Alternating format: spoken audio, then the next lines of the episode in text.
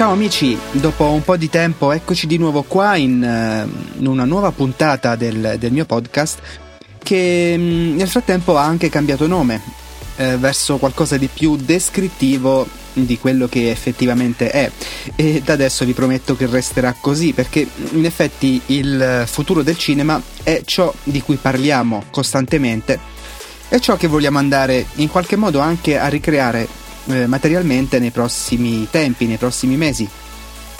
Di qui ad un anno mh, mm, sicuramente avremo disponibile un prototipo di questo cinema e ehm, diciamo che tutte queste, mh, tutte queste puntate o articoli nel blog che poi sono collegati alle puntate ehm, sono anche un modo di analizzare il mercato, analizzare la situazione tecnologica del momento per, per ottenere il massimo eh, con il minimo dispendio e il minimo sforzo, perché abbiamo già detto che vorrà essere un qualcosa di economico, ma allo stesso tempo abbastanza rivoluzionario, senza voler esagerare, ma insomma cerchiamo di riportare un effetto wow al cinema come succede sempre più raramente purtroppo, senza nulla togliere alla bellezza del cinema tradizionale che resterà. Ogni nuovo media ovviamente non va mai a sostituire i precedenti, non lo è stato per la televisione, non lo è stato prima per la radio, non lo è stato per internet, sono tutti media che vanno ad aggiungersi, mm, che però servono, a mio parere, per questo sviluppo. Allora, veniamo a noi. Come promesso nello scorso articolo, Mm, continuiamo quindi ad analizzarlo, questo cinema, e parliamo in questo caso della sua forma immersiva. Immersività è certamente legata all'esperienza che può creare nello spettatore. Eh, in questo articolo andremo quindi a parlare del, del cinema esperienziale tramite vecchio e nuovo storytelling, prima persona, maggior coinvolgimento dello spettatore e dei cinque sensi, e ancora dati e intelligenza artificiale. Intanto, che cos'è un media o racconto mediato? C'era una volta una bambina dai capelli dorati che abitava proprio ai porti della foresta. Il nome di questa bambina dai capelli biondi era Riccioli d'Oro. Il cinema fa parte della categoria media, anche definibile racconto mediato, o raccontare una storia mediante qualcosa. Possono essere un microfono e un altoparlante, come la radio, una cinepresa e un proiettore, il cinema, una telecamera e un televisore, eh, come la televisione appunto, e un elaboratore di testi e una pressa tipografica, come sono stati sempre e sono ancora i giornali. Qualsiasi modo di raccontare una storia non diretto, diverso quindi dalle tradizionali conversazioni, si definisce media o media in italiano. E tra questi ci sono nuovi media esperienziali ad offrire agli utenti risultati potenzialmente positivi e benefici, aumentandone il coinvolgimento e soprattutto l'empatia. L'esperienza provata li fa sentire attivi e partecipi nella storia vedendo, ascoltando, toccando o vivendo situazioni mai vissute prima. Per cominciare, analizziamo le caratteristiche del vecchio cinema, del cinema tradizionale. Eh, infatti ogni media ha vantaggi e svantaggi, che mh, mm, potremmo anche tradurre con possibilità e impossibilità. Nel dettaglio, vediamo rapidamente le cinque caratteristiche peculiari del media al centro della nostra attenzione, il cinema. Di base sono una struttura narrativa statica e lineare, la modalità singola o duale, il fatto che sia episodico, la prospettiva spesso o quasi sempre in terza persona e un'audience passiva. Per quanto riguarda la prima, la struttura narrativa statica e lineare è la base del cinema. Una struttura narrativa unidirezionale che ha un inizio, uno sviluppo, un climax e una fine è fissa e statica, non può ovviamente essere modificata dallo spettatore.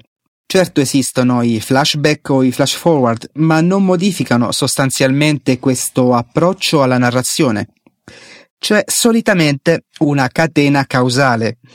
Ogni passaggio narrato nella sceneggiatura porta ad un passaggio successivo che è una conseguenza del precedente.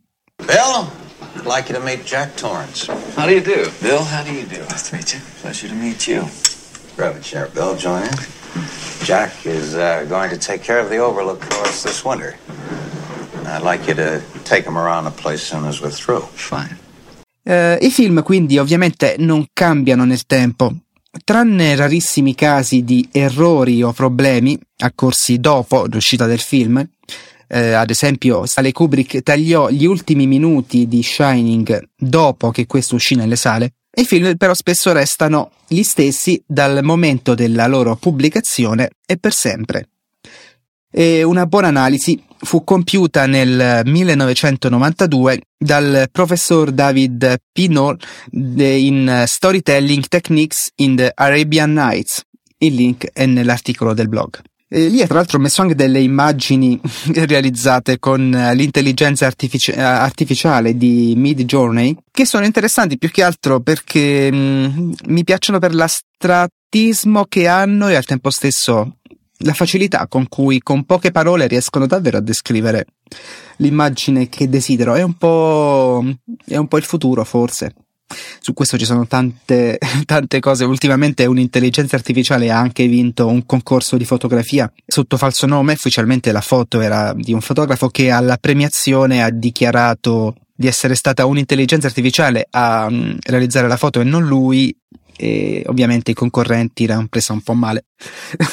Però vedremo dove andremo a finire e magari anche nel cinema, perché è interessante anche questa cosa. Propongo di costruire un bambino robot. Capace di amare, un bambino robot che amerà sinceramente i genitori o colui da cui riceverà l'imprinting di un amore che non finirà mai. Il nostro sarà un bambino perfetto, racchiuso in un fermo immagine, sempre affettuoso, mai ammalato e immutevole. Per tutte le coppie senza figli che desiderano invano un'autorizzazione, lui appagherà un grande bisogno umano. Comunque nel cinema post-moderno in realtà c'è stato e c'è un eh, tentativo concreto di modificare la struttura lineare di cui parliamo. Eh, si tenta spesso di intrecciare la storia, lasciando allo spettatore l'uso dell'intuito e dell'istinto irrazionale per comprendere il film, mentre la logica e il dramma sono dissolti e diluiti. La struttura lineare spesso si sviluppa in una sinfonia composta di più parti con struttura non lineare. Capiremo meglio nelle successive sezioni come questo si svilupperà ancora di più nel cinema esperienziale interattivo, formando varie narrazioni personalizzate, una cosa che può ricordare i videogame, da non confondere con i videogame che sono in realtà molto diversi dal cinema interattivo. Quindi, Dopo la prima, la struttura narrativa statica e lineare, la seconda caratteristica del cinema tradizionale attuale è il fatto che abbia una modalità singola o duale. Con questo si intende che il cinema coinvolge massimo uno o due sensi, eh, che sono la vista e l'udito.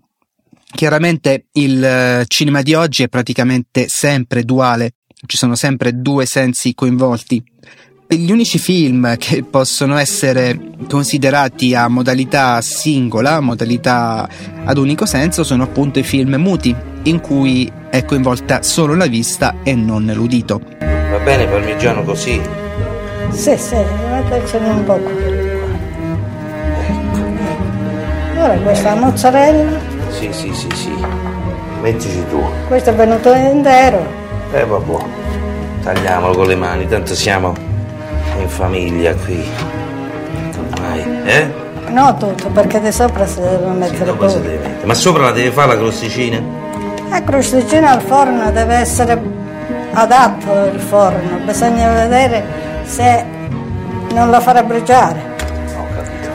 Negli anni sono stati fatti vari tentativi di migliorare il coinvolgimento degli altri sensi, Pensiamo a grandi registi che riescono a trasmettere allo spettatore il senso del gusto, ad esempio in film come Mangiare e bere uomo-donna, eh, se non sbaglio taiwanese, o in Ratatouille o Pranzo di Ferragosto. Chiaramente è un raggiro al nostro cervello, ma in fin dei conti il cinema stesso lo è. Ancora, il cinema è episodico, Secondo il professor Jason Mittel, nel suo libro Complex TV, teoria e tecnica dello storytelling delle serie TV, il cinema e i media attuali sono in genere episodici. Ho ridetto media. Comunque sono episodici nel senso che tendono a svilupparsi intorno a un evento o una serie di eventi che sono correlati tra loro. Questo è ancora più vero ovviamente nel mondo dei media giornalistici. Si narra una storia basata su fatti e avvenimenti che siano reali o inventati. Viene raccontata dal punto di vista del narratore, il che rende più semplice la fruizione per lo spettatore, ma al tempo stesso lo allontana empaticamente dalla vicenda. Dopo c'è la prospettiva in terza persona. Questa della prospettiva è una caratteristica importante della nostra analisi. Infatti, seppur possibili, nel cinema tradizionale le prospettive in prima e seconda persona sono da sempre poco utilizzate. Nella storia della comunicazione in generale se ne fece abbondante uso solo nella radio della prima metà del Novecento. Come esempio di questo pensiamo a Cuore di Tenebra di Joseph Conrad. Fu riadattato nel 1938 per la radio dal regista Orson Welles, celebre per aver fatto credere agli americani di essere sotto attacco marziano tramite lo spettacolo radiofonico La guerra dei mondi, nello stesso 38. Columbia Broadcasting System and its affiliated stations present Orson Welles and the Mercury Theater on the air in The War of the Worlds by H.G. Wells. We know now that in the early years of the 20th century, this world was being watched closely by intelligences greater than man's. L'obiettivo in Cuore di Tenebra era far narrare la vicenda in prima persona direttamente dal protagonista. Non trovate interessante come lo stesso Wells, all'epoca nuovo al cinema, tentò di coinvolgere la RKO Pictures a realizzarne la versione cinematografica? Già all'epoca voleva portare nel cinema questa novità. E il film avrebbe avuto tutte le carte in regola per diventare uno dei più grandi film di tutti i tempi e magari sensibilizzare l'opinione pubblica su temi che invece mal interpretati, portarono l'anno seguente alla seconda guerra mondiale. Ma furono proprio l'uso di questa prima persona, oltre ai temi politici poco amati dalle major, che probabilmente spinsero Hollywood a non considerarne la fattibilità. Era uno strappo drastico alle regole e il mondo non ne era ancora pronto. E che cosa ne pensa della società italiana? popolo più analfabeta, la borghesia più ignorante d'Europa. Ah. Questo era un simpatico estratto dell'intervista di Pierpaolo Pasolini a Orson Welles nel film uh, Rogo Pug, capitolo nel dettaglio La ricotta del 62. Tant'è, Coppola ha tentato di recuperare nel 1979 con Apocalypse Now solo liberamente ispirato al romanzo Cuore di Tenebra in quanto ambientato in Vietnam e non in Africa. E di certo troppo tardi per coadiuvare la pace in Europa e nel mondo. This is the end, beautiful friend. This is the end, my only friend, the end.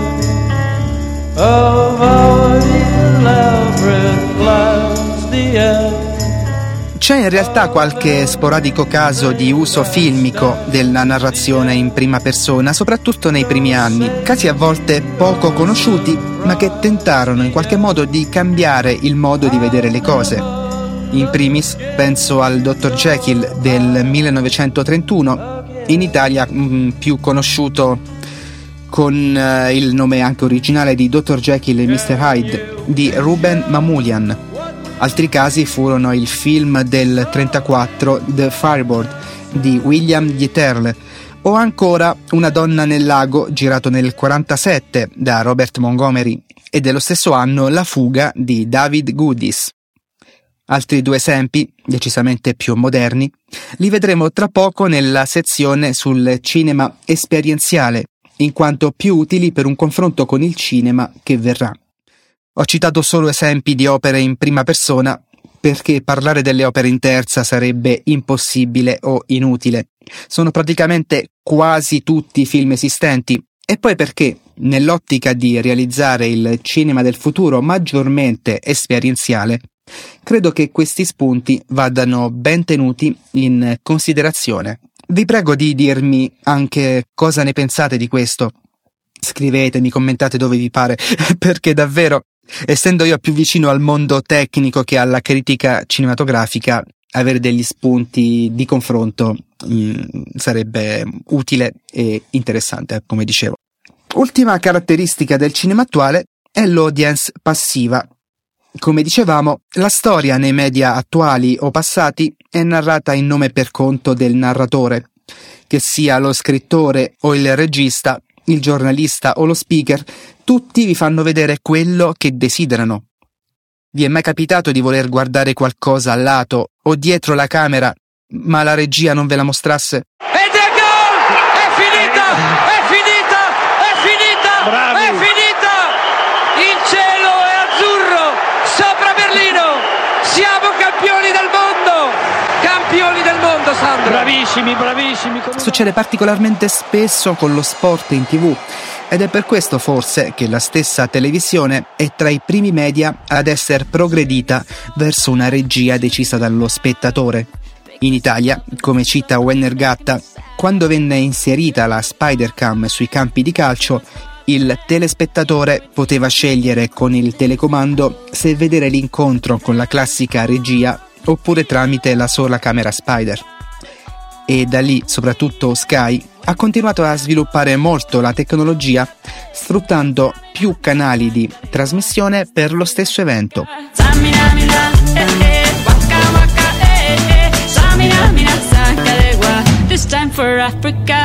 Dopo uno studio del cinema che fu e che ancora è, andiamo però finalmente ad analizzare le caratteristiche del nuovo cinema proiettato al futuro per capire anche come superare i problemi degli ultimi 127 anni.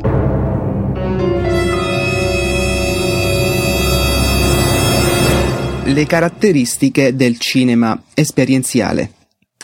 Le cinque caratteristiche che potremo trovare, tutte o in parte, nel cinema del futuro, secondo ciò che la tecnologia attualmente mette a disposizione, possono essere immersività, interattività con eh, non linearità e socialità, presentazione multisensoriale, algoritmi al suo servizio, quindi personalizzato in tempo reale grazie ai dati, e una prospettiva fondamentalmente quasi sempre in prima persona. E già conosciamo alcuni media parzialmente esperienziali, pensiamo alle piattaforme immersive di realtà virtuale e realtà aumentata. Come abbiamo visto nello scorso podcast, queste sono pienamente inserite nella linea di continuità tra mondo reale e mondo virtuale ipotizzata da Paul Milgram. Immersione significa avvolgere l'utente in uno spazio fisico reale utilizzando la realtà aumentata o mista su un dispositivo portatile o indossabile, includendo anche interfacce aptiche, quindi tattili. Uno dei primi esempi pratici l'ho rintracciato nel paper Situated Documentaries Embedding Multimedia Presentation in the Real World.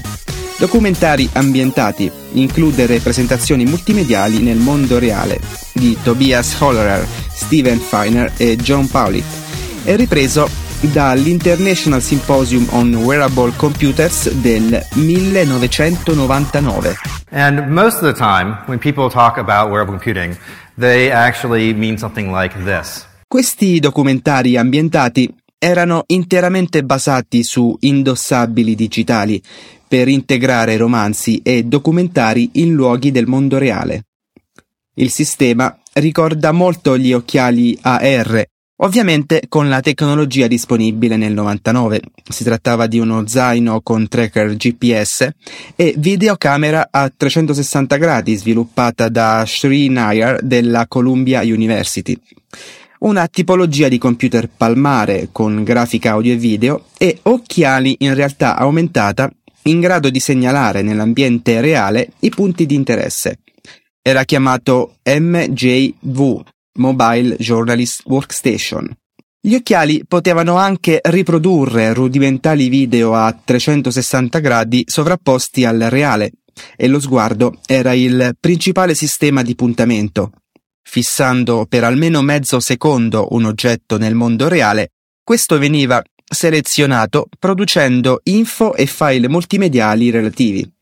Si poteva anche viaggiare nel tempo, toccando l'anno desiderato sul display del palmare. Quel volantino dice che alle 10 e 4 minuti di sabato un fulmine colpirà l'orologio della torre dando corrente al cavo e il gancio farà contatto mandando 1,21 gigawatt direttamente nel flusso canalizzatore e rimandando te nel 1985. Sta ben attento. Un ottimo esempio di quello che sarà, vent'anni dopo, la realtà aumentata. La R si sta infatti sviluppando rapidamente divenendo di uso comune dal 2018 a seguito dell'implementazione negli iPhone delle api native ARKit, che tra parentesi credo sia ad oggi l'ultima innovazione degna di nota in ambito smartphone. Now it's called augmented reality and we have a new core technology called ARKit to bring it to all of you. And I'd like to show it to you in a demo now. Primo punto del nostro cinema sarà quindi l'immersività, ma certamente un'immersività diversa da quella vista finora. La base sarà infatti la storia narrata, il cinema. Non ci si immergerà in solitaria o in ambienti comuni virtuali. L'immersività sarà prodotta dallo schermo a 360 gradi, dalla stereoscopia o dalla sala o cupola con all'interno elementi legati direttamente alla storia narrata. Gli sceneggiatori dovranno essere davvero bravi per sviluppare trame che facciano sentire lo spettatore partecipe senza però essere scontati. Come è scontata la prima cosa che mi salta in mente, far restare costantemente seduto il protagonista della storia che deve impersonare noi spettatori è al massimo questo un punto di partenza da non sottovalutare. Ma soprattutto i primi tempi, i brainstorming saranno davvero interessanti. Dopo l'immersività, il secondo punto del cinema esperienziale è l'interattività e la socialità.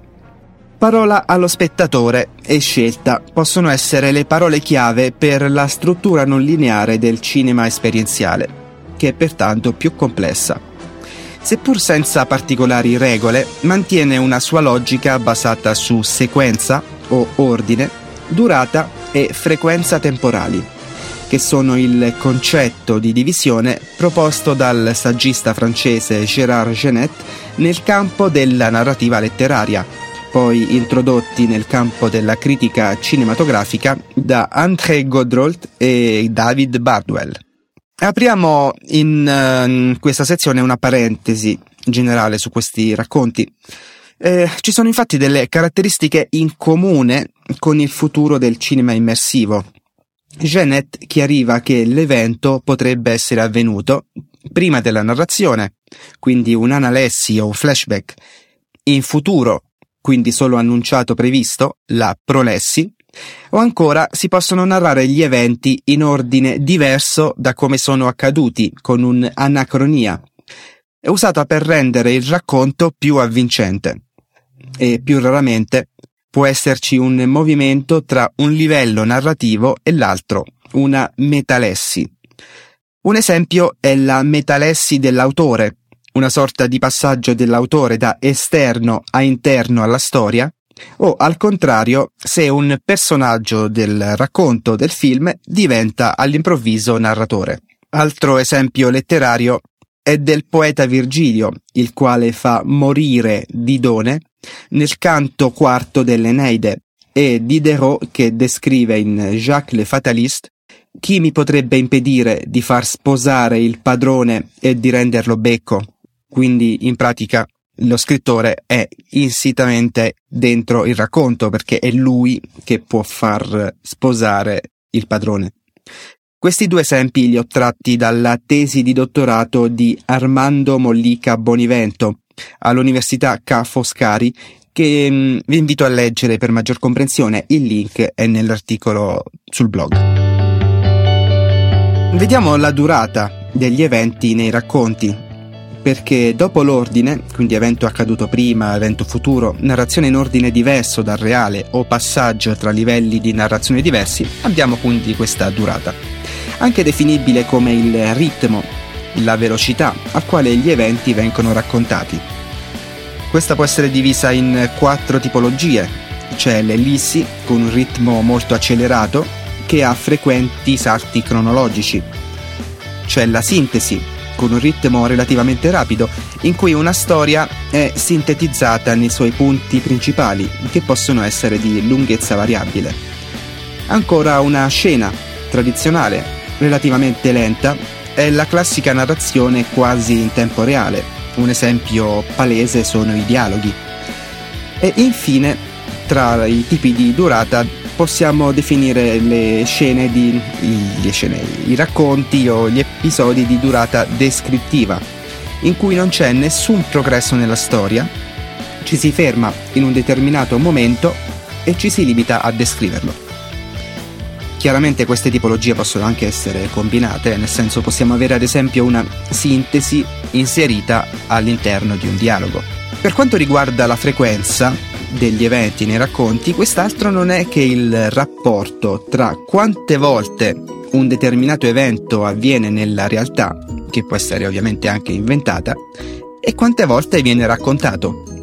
Se in pratica viene narrato più volte lo stesso evento, ho ripetuta la stessa affermazione di un personaggio. Nel blog c'è un link ad un interessante articolo proprio su questa questione e un'immagine schematica, uno schema che descrive tutte le tipologie di mm, categorie analitiche e che può essere curioso da vedere se volete approfondire. Per quanto riguarda la struttura, il cinema del futuro avrà una struttura non lineare intersoggettiva. Che voglio dire? Parole un po' complicate in questa, in questa parte. Quindi, mm, semplicemente dobbiamo capire il perché il racconto o la sceneggiatura per il cinema del futuro è molto più complessa. Tutti questi elementi detti prima infatti devono essere inseriti all'interno di una struttura non lineare, come dicevamo, intersoggettiva. Cioè il racconto può andare avanti o indietro nel tempo, in un ambiente comune ad altri spettatori che potrebbero voler far scelte differenti dalle nostre. L'intersoggettività è il più grande problema da risolvere nella scrittura delle nuove sceneggiature. Se infatti l'interattività è un concetto già molto conosciuto grazie ai videogiochi, un'interattività in comune tra più persone, con necessariamente uno schermo che mostri a tutti le stesse immagini, presume che si crei una piccola democrazia all'interno della sala. Si trattava della terrificante riunione di condominio bimestrale che si svolgeva a turno nelle case dei vari inquilini. Abbiamo fatto lei, Presidente, questa volta. Eh già. Sì. Allora, dichiara aperta la seduta! Di notte! Insomma! Lei, è un cornuto! Lei deve ancora tre rate! Eccole! Uno! Due! Tre! Oh! oh la struttura non lineare intersoggettiva ha un grande vantaggio rispetto allo spettatore. Infatti concede il diritto a scegliere la propria storia e a giudicare la moralità di alcune scene. Lo spettatore diviene il centro del film, nonché una parte di esso. Il cinema attuale è decisamente troppo a senso unico e, a mio parere, si è vissuto invariato per tanti anni è solo per la semplicità insita nelle sue caratteristiche di usarlo come mezzo di propaganda politica e commerciale. Ragionando sull'utilizzo medio del cinema, che è anche e soprattutto un momento di relax e svago poco attivo, non dobbiamo però cadere nella tentazione di inserire una eccessiva gamification, trasformandolo in un videogioco. Voglio dire, al giorno d'oggi si va al cinema per rilassarsi con gli amici o con la famiglia, per passare del tempo senza pensare troppo. E scegliere implica pensare. È per questo che l'interattività deve essere limitata e neppure obbligatoria e probabilmente non sarà la priorità assoluta nella creazione del cinema del futuro. Vedremo in qualche futuro podcast perché il cinema interattivo non ha avuto successo nelle seppur poche esperienze passate, ma è collegato a questo in realtà, al fatto di non volersi impegnare troppo. Andiamo avanti. Con queste caratteristiche del cinema esperienziale abbiamo quindi la presentazione multisensoriale. Ho inserito nell'articolo del blog il trailer a film The Piano, in italiano Lezioni di piano, perché è un film che in qualche modo aiuta altri sensi, soprattutto il tatto, tramite sempre il discorso che già facevamo in passato, già facevamo in precedenza, di imbrogliare da un certo punto di vista il nostro cervello, eh, andiamo a sentire sensazioni tattili come se stessimo toccando i tasti del pianoforte, che però ripeto, è solo una sensazione dovuta alla bravura del regista. E il media esperienziale, quindi quello diciamo più materialistico, più reale, tra virgolette, può anche sembrare una novità degli ultimi anni. Ma non è del tutto vero, perché da secoli l'umanità ne sviluppa le caratteristiche peculiari, migliorando la tecnologia disponibile a piccoli ma costanti passi. Secondo quanto riportato dal professor John Pavlik nel libro Journalism in the Age of Virtual Reality, giornalismo al tempo della realtà virtuale, edito dalla Columbia University nel 2019, la prima esperienza di dispositivi indossabili, wearables, può riassumersi nell'invenzione cinese dell'anello abaco, strumento di misurazione indossabile risalente alla dinastia Qing del XVII secolo. 你现在是新者库的贱婢， 你以为皇后主子还会记得你啊？就算你把他送去了新者库，朕也绝不放过。我只要他平安。我要查找姐姐枉死的真相。A seguire in Europa, nel 1780 venne sviluppato il pedometro, un contapassi, per arrivare al 1965 con il tentativo americano, però non riuscito, di realizzare il primo esoscheletro, chiamato Hardiman, per permettere agli esseri umani di alzare fino a 650 kg. Negli ultimi anni Sicuramente gli sviluppi sono molto più rapidi, anche grazie alla scala logaritmica della tecnologia che difficilmente si arresta una volta partita. Per capire, sapevate che nel 2004, solo 18 anni fa, uscì la videocamera indossabile GoPro e che addirittura usava la pellicola 35 mm? Andando avanti, il cinema ci stimola fisiologicamente e sensualmente. In fenomenologia della percezione Maurice Morlot-Ponty diceva Il mio corpo non è solo un oggetto tra tutti gli oggetti, ma un oggetto sensibile a tutti gli altri, che riverbera tutti i suoni, vibra a tutti i colori e fornisce alle parole il loro significato primordiale attraverso il modo in cui le riceve. Dicevamo che la magia del cinema attuale è anche quella di riuscire ad ingannare il cervello per coinvolgere i sensi non direttamente implicati, come nel film Lezioni di piano. E l'arte in questo settore ha raggiunto vette inimmaginabili, seppur si provi a pensare a come andare oltre, a come stimolare materialmente gli altri sensi. Anche se già negli anni 40 il filosofo Siegfried Krakauer scriveva gli elementi materiali che si presentano nei film stimolano direttamente gli strati materiali dell'essere umano, i suoi nervi, i suoi sensi, la sua intera sostanza fisiologica. Come coinvolgere quindi cinque sensi, o almeno più di due, nel cinema? Bisognerà procedere per tappe man mano che la tecnologia lo consentirà.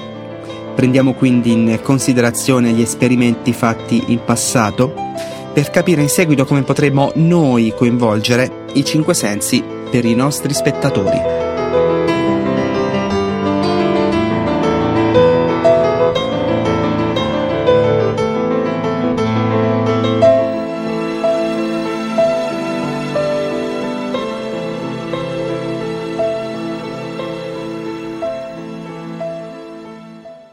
Intanto il tatto.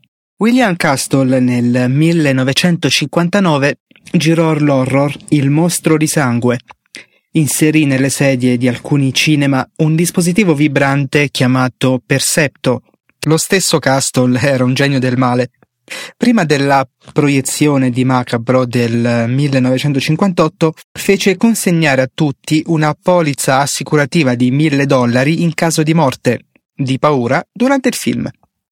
Poi durante il film La casa dei fantasmi del 59 faceva entrare uno scheletro fosforescente sopra la platea, basato su un sistema di carrucole chiamato Emergo. E infine c'è Illusiono, lanciato col film I tredici fantasmi. Tutti gli elementi nell'inquadratura, ad eccezione dei fantasmi, erano sottoposti ad un filtro blu.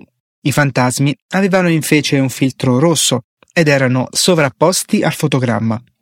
Il pubblico riceveva dei cartoncini con filtri blu e rossi. Guardando attraverso il filtro blu non si vedevano quindi fantasmi, mentre attraverso il filtro rosso si vedevano. E sul, um, sul blog, nel, nell'articolo, c'è anche la foto di questo visore per, per capire, ma era un cartoncino con un filtro rosso sopra e un filtro blu sotto, semplicemente, con due finestrelle. I'm William Castle, and I feel obligated to warn you about the next attraction you will see at this theater. The picture is The Tingler, which I directed. And for the first time in motion picture history, members of the audience, including you, will actually play a part in the picture. You will feel some of the physical reactions, the shocking sensations experienced by the actors on the screen.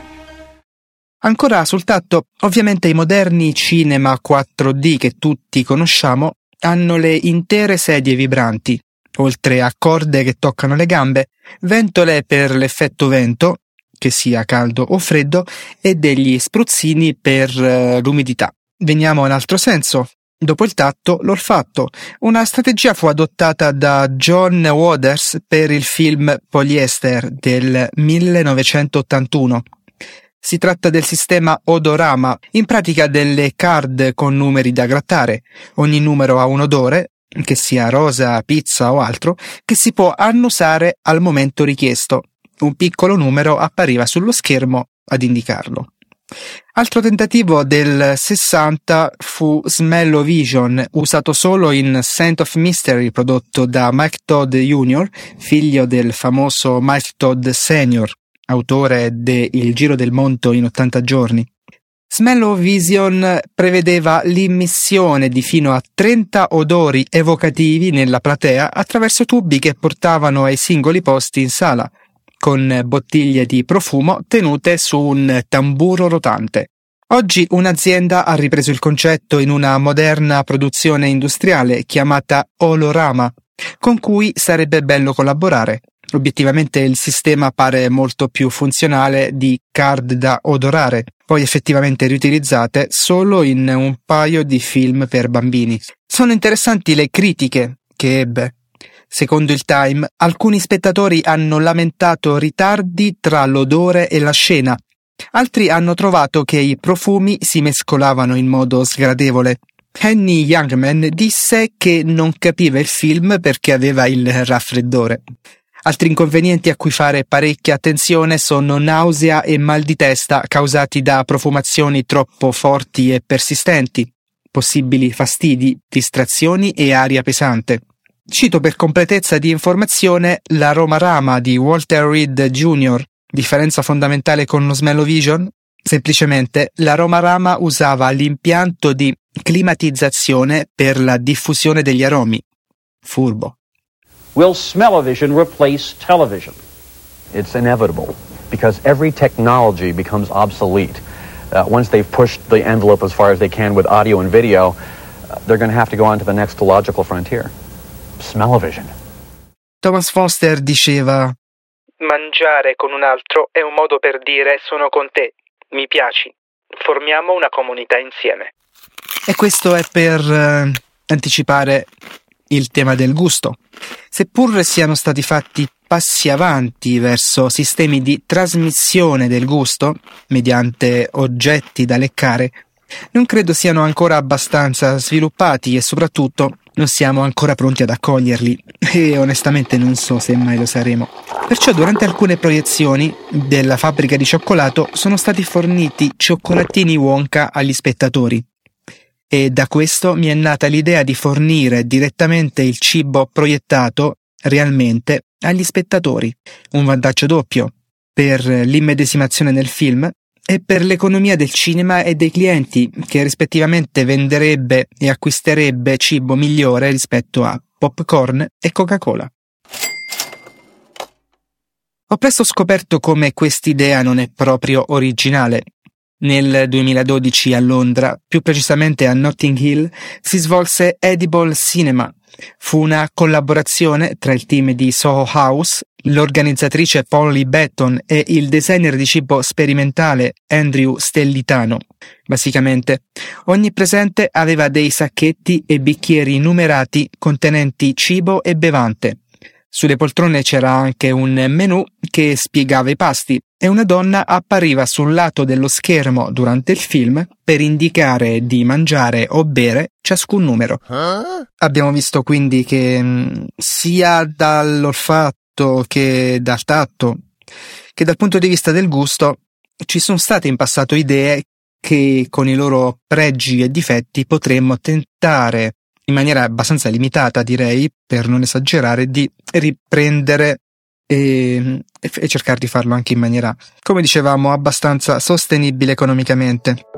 Altra caratteristica del cinema del futuro è il fatto che sarà algoritmico e quindi personalizzato in tempo reale grazie ai dati. In una società dati-centrica, infatti il cinema non può restare a guardare. Certo, nel rispetto della privacy e possibilmente senza usare questi dati per scopi poco nobili. Una grande utilità potrà venire dalla geolocalizzazione all'interno della cupola, per inviare eventualmente segnali diversi ai differenti spettatori, ma soprattutto si potrà tener conto della direzione dello sguardo di questi ultimi per comprendere cosa è più interessante e per avere un dispositivo di input più passivo e quindi meno stancante per l'interattività di cui abbiamo appena parlato. Altri dati anonimizzati, come le risposte fisiologiche attimo per attimo, potranno essere utili per lo sviluppo dei successivi film e per valutare le reazioni del pubblico, che in un successivo sviluppo del cinema esperienziale potranno anche essere sfruttati all'interno della stessa storia, ad esempio gestire interattivamente i volumi per aumentare o diminuire le reazioni umane. Alla giornata mondiale delle donne del 2015, nel centro direzionale Canary Wharf di Londra, venne installata una gigantografia interattiva rappresentante il volto di una donna vittima di violenza venne usata una videocamera provvista di riconoscimento facciale per aggiornare un contatore e modificare l'immagine ogni volta che un passante prestava attenzione alla pubblicità. The Big Brother is watching you. Fu un tipico esempio, seppur nel settore della pubblicità progresso, di utilizzo dei dati per modificare il risultato ottenuto. E l'intelligenza artificiale è utile anche per lo storytelling, già oggi molte storie vengono create con l'AI, come fa ad esempio l'Associated Press americana. Il Times ha creato anche un robot algoritmico, il QuickBot, che acquisisce automaticamente i dati dell'US Geological Survey, l'ente statunitense di analisi dei terremoti, per scrivere automaticamente l'articolo completo di magnitudo, epicentro e orario.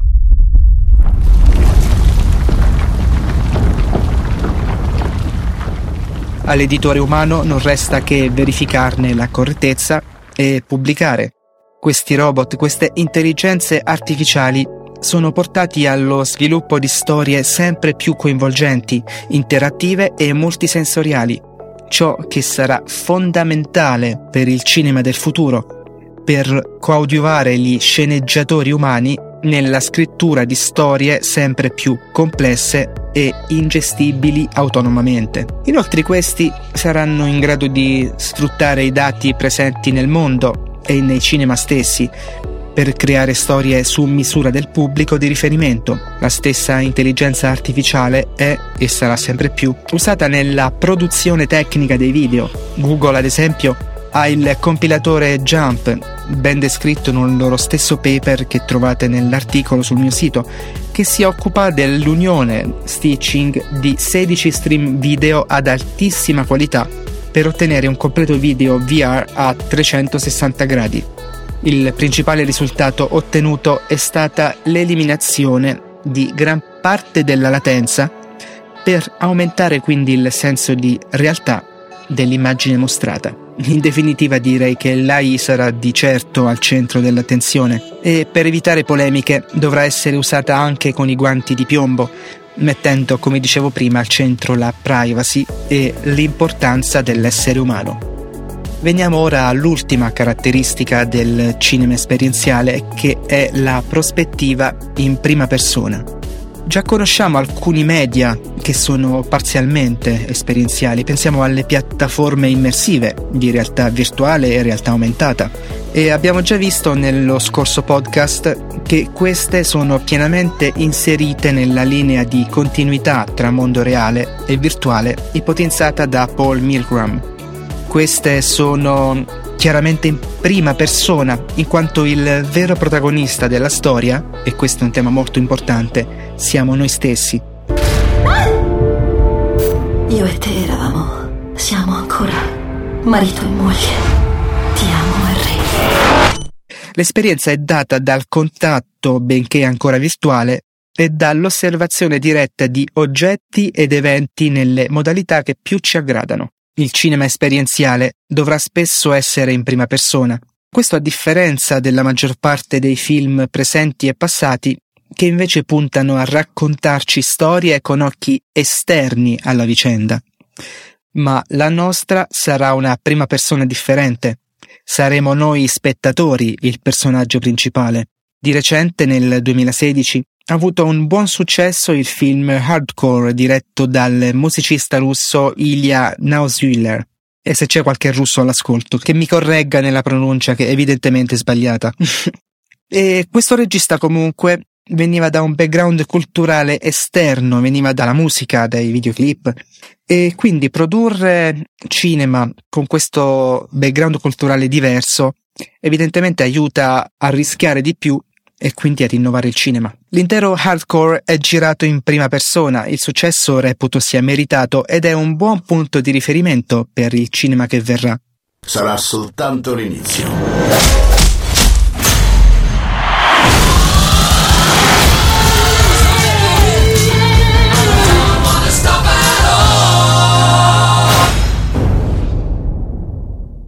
Un modo di narrare proprio dei videogiochi che ci invita nella vita di qualcun altro, guardando il mondo attraverso i suoi occhi. Ecco, la sola differenza credo sia che dovrà essere la nostra vita inserita nel nuovo cinema. E lo so, fa un po' paura, ma mm, sarà un, un punto importante nello sviluppo. Credo che sarà uno sviluppo pluriennale, non una cosa immediata, ma sarà importante poter vedere noi stessi immedesimarci sempre di più totalmente nel, nella storia e nel film. Eh, vorrei citare anche un altro film mh, mm, che non è interamente in prima persona, in quanto qui qualche volta il protagonista si vede, tramite qualche specchio, comunque in vari modi, ma che ha dalla sua una trama decisamente più costruita e coinvolgente. Enter the Void è un film del 2009, diretto dall'argentino Gaspar Noé.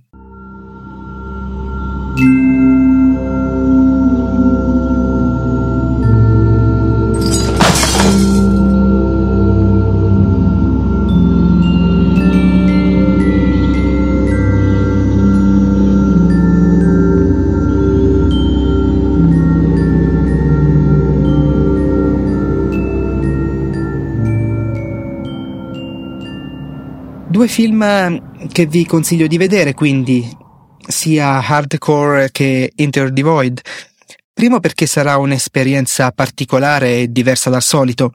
Secondo, per avere un assaggio seppur ridotto di quello che sarà il cinema di qui a qualche anno. Quindi ci avviciniamo un po' alla chiusura di, di questo lungo episodio del podcast. Mm, anzi, forse vi chiedo scusa perché mi sto accorgendo che è davvero tanto lungo. Però um, l'ultima domanda è, che ci facciamo è come si può costruire un film per molti che possa rappresentare realisticamente la vita di ognuno di loro. Ancora una volta gli sceneggiatori dovranno fare un ottimo lavoro di introspezione plurima creando storie coinvolgenti ma generaliste, inserendo personaggi che anche nella storia saranno novità per il protagonista.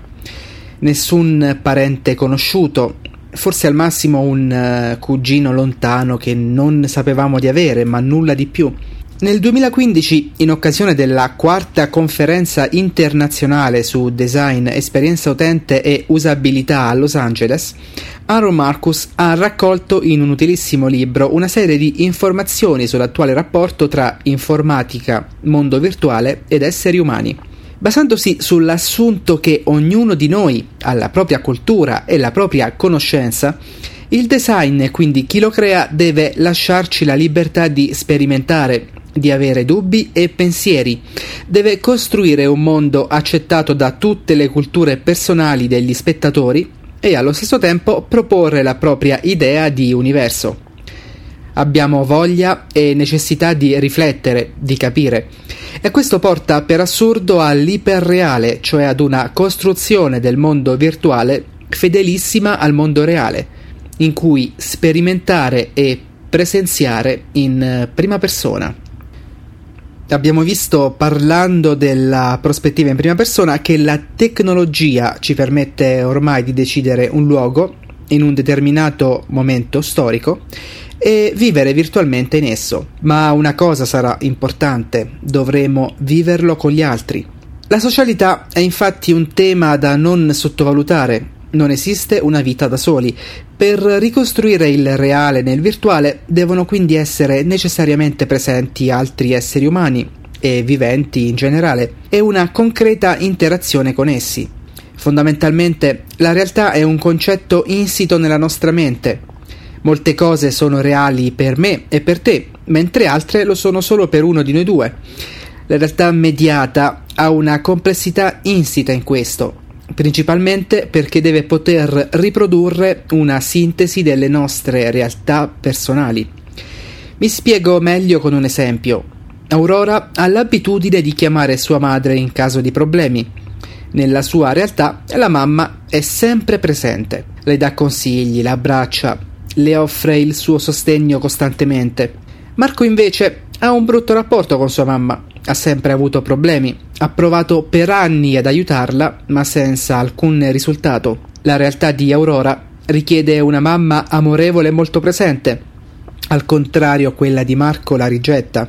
Gli sceneggiatori del nuovo cinema dovranno quindi essere in grado di cadere nell'iperrealismo senza causare incidenti morali con alcuno degli spettatori. Come si risolve questo?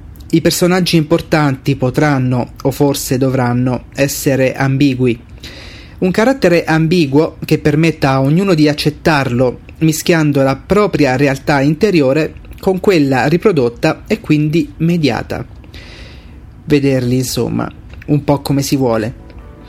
In definitiva, la parte statica del mondo reale, come alberi e case, è sempre presente e anche facilmente riproducibile. Di contro la parte umana, la parte sociale, rappresenta una scelta definitivamente più complessa, seppur non insuperabile. E per oggi ci fermiamo qui. Abbiamo passato insieme quasi un'oretta di registrazione, non so quanto verrà adesso dopo il montaggio, toglierò qualcosa, però ci saranno da aggiungere delle musiche, delle cose, insomma cerco di rendervelo un po' più piacevole perché comprendo che che se no diventa davvero troppo lungo e ci sentiamo presto. Vi invito sempre a iscrivervi per scoprire quando ci saranno nuovi episodi. Cerco di mettere anche, stavo preparando un, una newsletter sul sito mm, in cui non vi manderò mail di, di alcun genere se non gli annunci delle nuove uscite, visto che non avendo una data precisa di pubblicazione non, non saprei come altro dirvelo quindi appena lo metto, casomai se andate sul sito darioriccio.com potete lasciare una mail. E se vi va recensite il podcast se vi piace ovviamente scrivetemi fatemi domande soprattutto datemi consigli qualsiasi cosa è ben accetta perché dobbiamo partecipare insieme e cercare di, di far risollevare un po' anche tramite il cinema questa Europa che sta vivendo dei periodi abbastanza negativi. Grazie ancora ciao